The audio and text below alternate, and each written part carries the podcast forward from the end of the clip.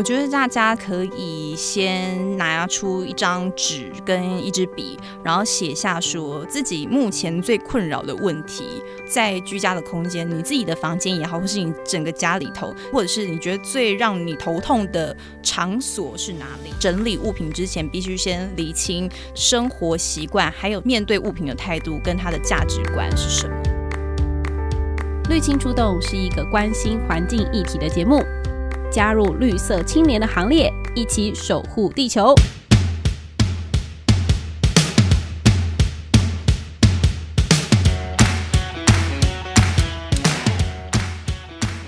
Hello， 大家好，这里是绿青出动，我是 Vivian。今天呢，我们要来谈谈关于收纳整理的这一件事哦。那不知道你知不知道呢？其实良好的生活习惯呢，有助于减少生活中不必要的浪费哦。而且整理收纳它是一种技术，不止如此，它其实还有相关的证照可以考取哦。那到底我们要怎么样才可以过有条有理的生活呢？今天的节目当中，我邀请到一位大开斜杠人生的女子，要来跟我们分享生活规划术。 Hello 哈鲁卡。 Hello 各位听众朋友大家好，我是哈鲁卡。对，哈鲁卡平常是中日文主持人，是你的正职。是的。那除此之外你还有一个身份是生活规划师。是。对，生活规划师这个名称还蛮特别的，要不要先介绍一下你自己平常生活的方式大概是怎样？我自己平常生活的方式就是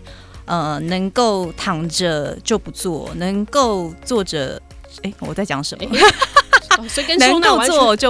够坐就不站，能够躺就不坐。哦，所以跟生活规划是有什么关系？因为我觉得生活规划术，它其实我们先讲说到底什么是生活规划术。简单来说，它是在日本整理收纳产业的其中一个流派。因为日本的整理收纳产业非常发达，它可能有非常多以各个不同主题跟核心价值为主的协会。那其中的日本生活规划师协会，简称 JALO JALO， 各位听众朋友有兴趣的话可以搜寻看看。对，它其实是主打说以人的思想为出发点，我们要整理物品之前必须先厘清这个人的生活习惯，还有他的面对物品的态度跟他的价值观是什么。我们要先从思想跟心的部分开始做整理，才会到物品的跟空间的整理。嗯，那你自己呢？你后来在研究这个派别，不管你是哪一个流派嘛，你在自己整理自己的人生的时候，你发现你是什么样的个性？因为我觉得说我们在过生活的时候，每一个人每一天都只有24个小时，那如何在24个小时里面，我们可以把大多的时间都是分配到自己所喜欢的事情上，所以像很多 Vivian 跟听众朋友每天都有自己的喜好跟兴趣想要进行。下了班之后我可能回到家，我就是想要躺着追剧，那可是躺着追剧的时候我们也还是会想说我想要在一个舒适的空间里面追剧。对，那像我可能也会想要瘫在沙发上滑手机或者是玩手游这样子。那我们要怎么样用最有效率的方式，让我们可以在一个自己觉得舒服然后美好的环境里头做自己喜欢的事情。我觉得生活规划术带给我的影响就是这样子。那我觉得像做家事的时候我们会花费很多体力，大家会觉得整理东西也是需要很花时间然后很耗精神跟花费体力的一件事情。可是其实说如果你的价值观跟观念只要正确，而且你很明白的知道自己喜欢什么跟想要什么的话，你其实在生活当中就不会造成无谓的囤积跟做无谓的消费。其实今天要讲的就是不浪费跟不囤积的生活，也算是环保爱地球的一种方式。因为其实很多人会有一种囤物癖的习惯，他就不知道为何喜欢在家里买了很多重复的东西，然后又觉得舍不得丢掉。所以从心态上开始改变，确实是可以有效调整一下你的家里，也许就变得比较干净啊，或是你的生活反而会更清楚，然后有条有理一点。那你自己对于这个极简主义的看法是什么呢？我觉得极简主义，我自己个人也蛮喜欢极简主义的，我觉得我是微极简，微极简，对，所以我觉得所谓的极简主义是每个人对每个人来说是不一样的，所以每个人的极简主义会是一个全新的一个生活形态。那所谓的极简就是在你没有任何不舒服，或者是你在生活当中使用物品的时候没有任何不顺手的情况之下，你所拥有最少量而且最喜欢的物品，对我来说就是极简主义的定义。嗯，所以它达成极简主义的话是需要先丢很多东西吗？还是第一个步骤是真的要够了解自己喜欢什么？我觉得每个人在自己人生的生活经验跟价值观里头都会有优先摆在前面1、2、3名的顺序，有的人觉得说，像我就是觉得工作赚钱我一定会摆优先，然后第2名可能就是我的女儿。或许会有一派人会挞伐我说，怎么可以把工作优先之放在小孩的前面呢？对，可是对我来说，我觉得我要能够给小孩好的生活，首先就是我觉得我要先照顾好自己，然后我需要有就是充裕的经济能力，我才能够同时照顾好我自己跟我的小孩。所以如果说是在同时间去选择的话，没有造成太，例如说可能小孩生重病已经住院了，当然就是必须要以小孩为主。可是我觉得大多的情况下，大家还可以去想象一下说，在你的生活当中价值观上什么东西是最优先的，那我们就会从最优先的事情或者是人事物去着手。我觉得真的了解自己还蛮重要的耶，不管是任何方面，可能跟相处的人也是，或是相处的物品也是，你要觉得这个东西有没有值得继续留在你身边，然后不要一直觉得说很多东西舍不得，因为之前其实一直在倡导的是断舍离的观念嘛，虽然你说日本很多流派，对，但断舍离的过程当中，也许如果我们好好的跟物品说再见的话，它也是一种圆满这个物品离开的一个方式。那今天要讲到的就是你的这个生活规划术，因为它其实是有证照的，觉得很酷，听到的时候才发现说，哦，原来整理跟收纳它也可以有一个考试，有一个证照可以取得。当初你怎么会想说要去考这个证照呢？其实启发我说我真的想要去拿到证照的最源头，我觉得应该是在3年前左右吧，2017年的6月，刚好是3年前。然后2017年的6月，就是我跟我前夫离婚，我那时候搬离开我前夫家，我前夫家就是一个大概莫约50-60平的大小的房子，蛮大的耶。对，然后我自己一个人搬出来之后呢，我就找了一个套房，大概就是5-6平。你看我的空间，生活空间瞬间缩小，大概10%，剩下10%。对，所以就是在我一个人把我所有的家当然后搬到5-6平的空间之后，我就会觉得说好拥挤，所以我就会想说，那开始一个单身女子的生活，然后有时候还会小孩也会过来一起住，对，那我要怎么在这5-6平的小套房里面过舒适，然后而且不损我的优雅，对，所以我就会开始去想说，就是开始会去翻书，然后来研究说怎么整理收纳，然后怎么可以运用一些软装跟装饰的方式，让自己的居家生活变得比较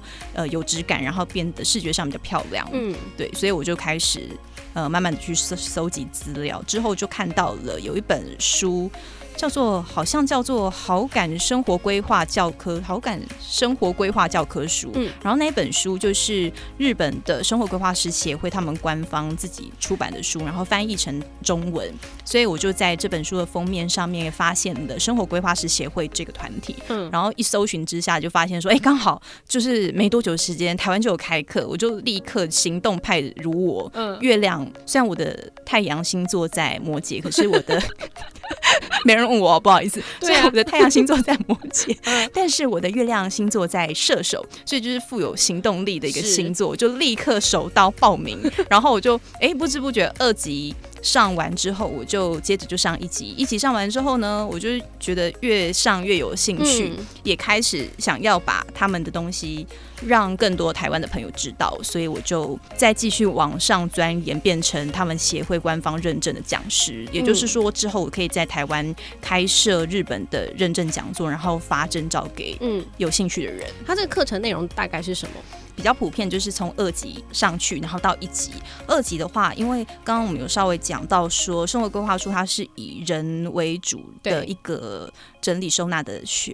流派跟核心思想，所以2级的部分它会先是比较多理论，它会带到说人的行动，然后还有他的心理方面为什么导致无法整理，然后为什么每个人会有不同的整理习惯这些理论。那考试的方式就是以笔试为主，之后再上到1级之后，我们会多加了像时间管理的训练，然后还有画平面图、立面图，然后还有在2级所学到的理论再进一步深入的延伸。所以时间管理也是课程的。对，在1级里面，对于生活规划师来说，就是时间管理是非常重要的。可是真的就是在上课的过程当中，因为我们要一直去交作业，记录下自己每天的什么时段做的什么事情。只是这个时候你就会发现说，其实整理收纳的理论，JALO 所教给大家的整理收纳的理论，真的就是会运用在你生活当中的各种方面和细节上面。那就如同我们看待物品的方式一样，你也会发现说，你的时间不知不觉中做了无谓的浪费，可能滑着手机半个小时就过去了。对啊。可是其实你这半个小时，明明可能我们就觉得最近嫌自己很胖，然后可以拿来减肥，但你却没有去好好的就是利用了这个时间，会让人觉得有点可惜。所以去意识到了物品的存在，去意识到了时间的浪费之后呢，学习生活规划术的人，他们会在我自己觉得很有感的是，会在生活上面做了蛮多的调整，是时间也好，或者是消费也好，都会节省下来，就不会造成无谓的浪费。那所谓的浪费，当然就是延伸到时间的层面上，然后物品的层面上，跟空间的层面上，都是层层相关的。可是我这样自己听起来还是会觉得不太具体。那如果我们要开始自己，如果我们没有去上那个课，可以自己在家里先做一些功课，然后甚至开始着手进行的话，你建议可以从哪个地方开始？我们是不是要先去检视自己有的物品？我觉得大家可以先拿出一张纸跟一支笔，然后写下说自己目前最困扰的问题。在居家的空间，你自己的房间也好，或是你整个家里头，你现在最困扰的问题是什么？然后或者是你觉得最让你头痛的场所是哪里？例如说，有的人可能比较以自己的房间为活动的地区，对，那你可能最棘手的就是你的桌子总是堆满了东西，或者是你的椅子上总是堆满了你可能穿过女生们都有一张椅子，上面是堆满了穿过的衣服。对，那如果是类似像这样的情况的话呢，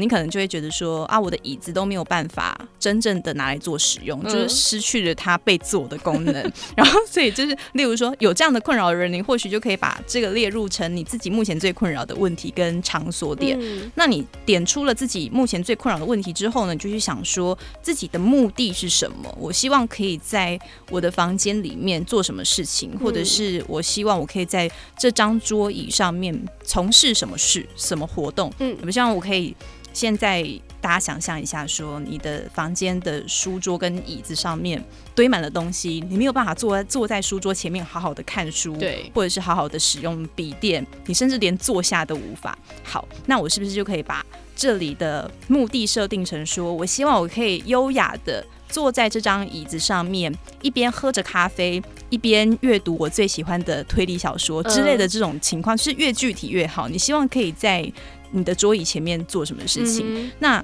当然就是设定目的之后，你就可以开始去检视说你现在的目前的这样子凌乱的状况到你最终的目的，这之间有多少落差。那当然我们刚刚就已经有预设了一个目的，就是说我希望可以坐在这里优雅喝咖啡看推理小说。所以首先呢，第一个步骤就是你要能够先坐下来，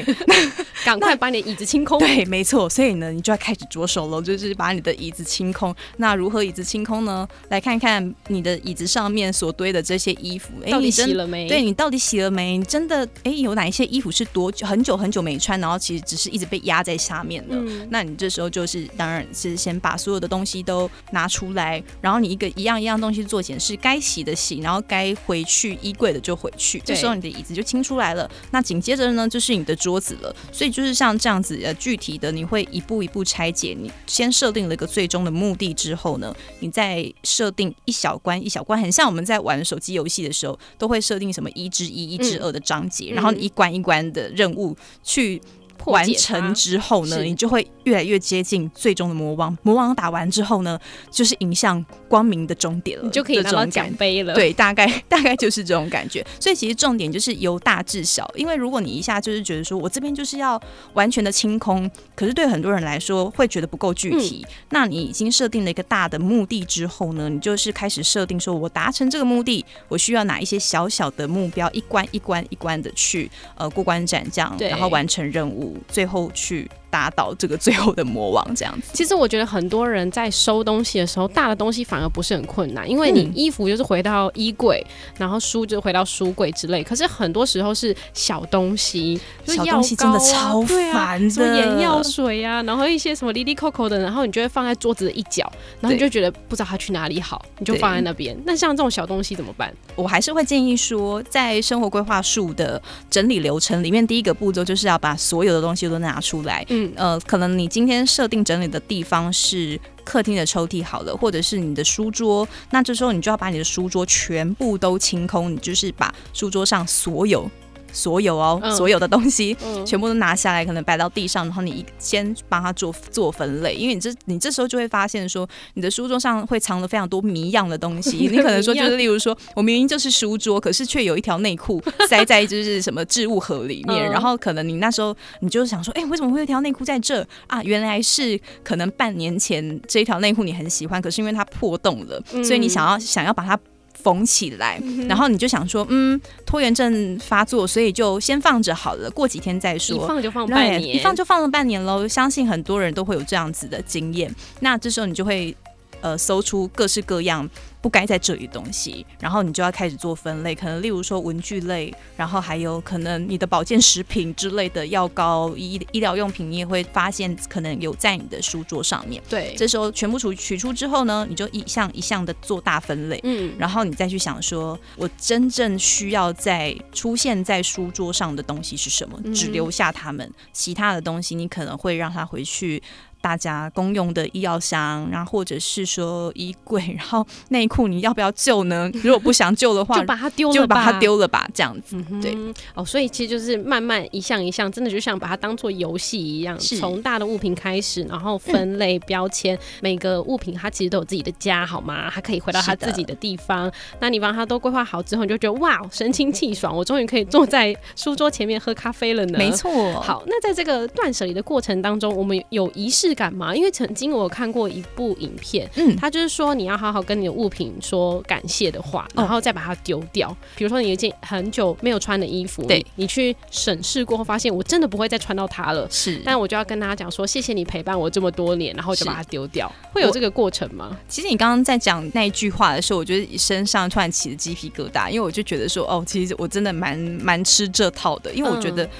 觉得就是会很多人认为某些东西对自己来说很重要，可是当我们真的静下心想说这个物品真的对我来说真的是这么的富有意义嘛的时候，你会发现说自己可能莫名的被一些执念给牵绊住，就是其实你根本没有这么重视它，或者是你有可能发现说我原本可能以为我没有很重视的东西，但其实我超爱它，也有可能就是有时候就是会不够了解自己，或者是忘记自己跟这项物品的连结是什么这样子。那如果说是像很多人我们刚刚讲到说断舍离的仪式感，就是如何我们要跟物品道别，我觉得就是在大家分类的时候，可能你当然每个人都会有各式各样的东西，衣服类，然后生活用品类，然后或者是食物类等等之类的。这时候不管你是想要从什么东西着手，记得就是具有纪念性意义跟价值的东西最好是把它放在后面，因为你通常在整理东西的时候，大家一定都会有一个经验，就是你在整理自己房间的时候看到了国中的毕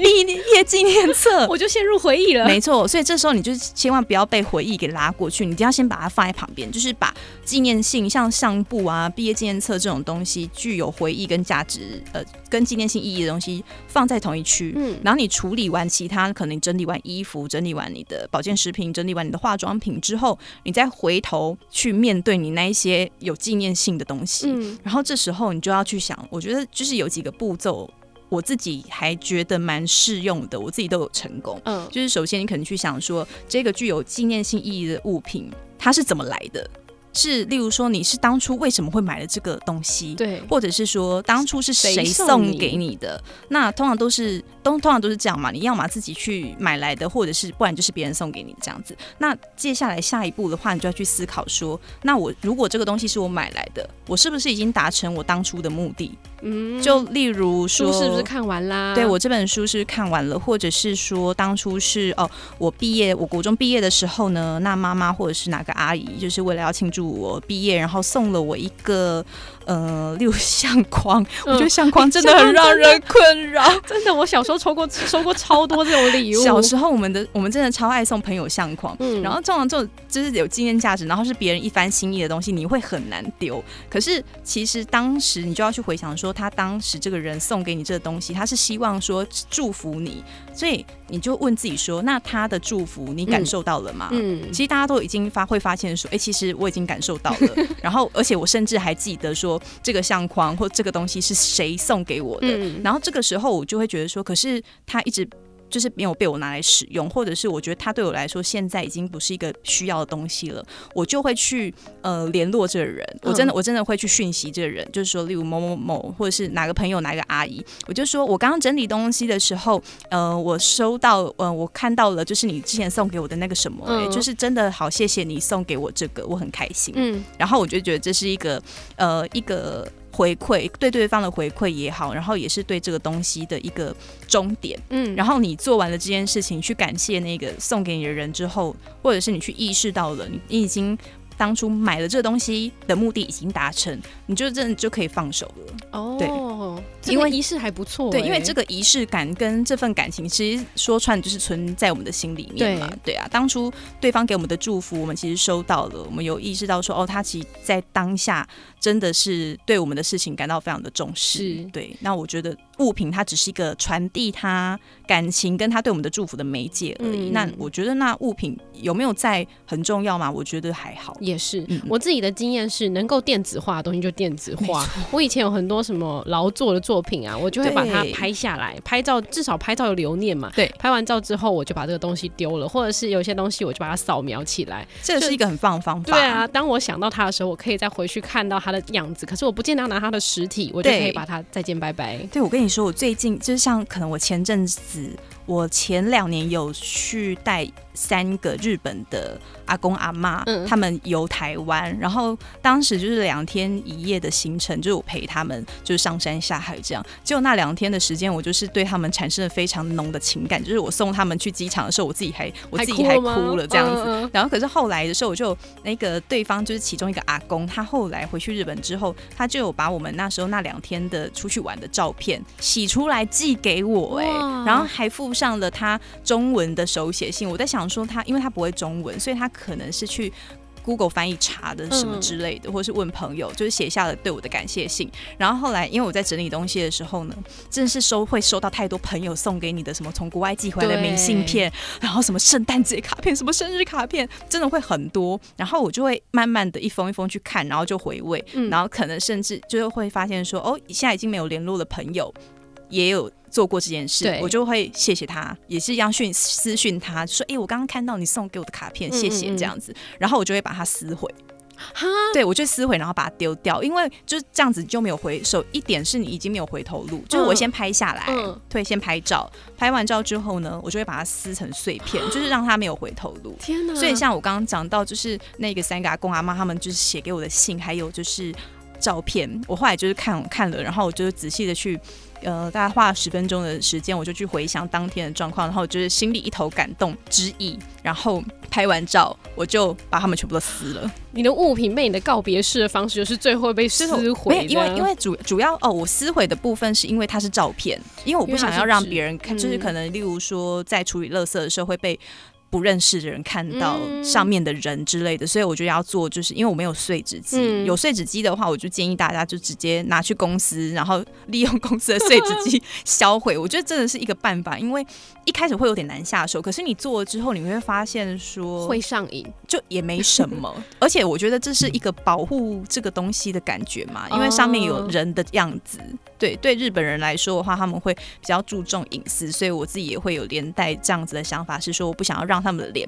曝光，了解，对，然后我就会撕毁，然后跟垃圾都混在一起。可是我觉得要跨出那一步很难呢、欸，真的是有点。我自己就有收集明信片的癖好，然后我就把它收集成一小箱这样，到那一箱我都不敢动，我没有办法就是下定决心说像你这样把它撕毁。明信片的话，我自己就会所有的明信片我集中之后。然后我会从中，我自己个人是选图案的人，对，有一些朋友送的明信片图案真的很美，你就把它拿出来展示，我真的就会收，我真的就会舍不得，对，但是我会拿出来展示、像我家的大门啊，就是门关起来之后，在那个门的后面我是有用一些麻绳跟挂钩在上面、然后就是我会去夹一些照片啊，跟我女儿的照片，然后或是她的一些小劳作在那上面，还有一些朋友的从国外寄回来的明信片，是，对，这个时候我就是会把偶尔我会互换一下，就是换换心情，然后整理到一些朋友以前送我明信片，就是哎，这张可爱，这张漂亮，我就会换上去。然后就是我最后大概就是会只会留5到10张总 total 的量，然后偶尔互换。所以就是当有更可爱的进来的话，我就会把那个没那么可爱的丢掉。哇，所以下次寄明信片给你要记得选好看一点的图片。没有错，我这是外貌协会的 ，you know 。对啊，就是说，如果大家真的是对明信片这件事情会。有一点不知道该怎么办的话，我觉得就是你真的是把你觉得很喜欢的图案展示出来，那如果你真的量太多的话，非得不丢不可的时候，我觉得就是会好好的去讯息一下这个朋友或这个亲人，就是说啊，我真的是超感谢你送我这个、然后通常这个时候对方就会说，就是他们也会觉得说你给他回馈他很开心，他就会说我下次再寄给你，我心里完了这也蛮可爱的，对，我觉得就是心意有到，这比实体的物品的存在还重要的事情。其实我有听过，就是你尽量让家里的东西维持在一定的数量，就是当有新的东西进来的时候，你就把旧的东西处理掉一些。衣服也是一样，你可能今天买了3件，那你就好好想想看，你是不是有3件衣服可以被你淘汰的，是，这也是一种方式。好，那今天这个生活规划术呢，其实希望大家听到之后可以开始省思自己的生活要怎么样可以变得更清爽更干净。但其实在断舍离上不只是物品啦，很多时候在人际关系上还有自己的时间调整上也都是一样的道理。其实不适合自己的就不要留在身边了，调整心态真的是很重要的一件事，对不对？真的是价值观的问题，所以就是大家我觉得生活规划术学习之后，这样也是可以同时达到就是爱地球的效果，因为你真的会认识自己，知道自己最重视的前3名1、2、3、4、5的顺序是什么，你价值观当中最喜欢的品牌也好，或者是你最喜欢的衣服类型也好，你就会对你所有的物品都有认识，然后知道自己最爱最需要，然后最必须要留下什么、所以这时候其他的东西对你来说都不那么重要，那么不那么重要的东西你就不要再去做无谓的消费，然后或者是无谓的囤积了。欢迎大家有兴趣的话就一起来加入生活规划的行列。今天节目到这边告一段落啦，谢谢大家的收听，大家拜拜，谢谢，拜拜。绿青出动 Podcast 由绿色和平制播，如果你想了解更多议题，绿色和平还有 YouTube 频道，邀请绿青们一起加入关心地球的行列。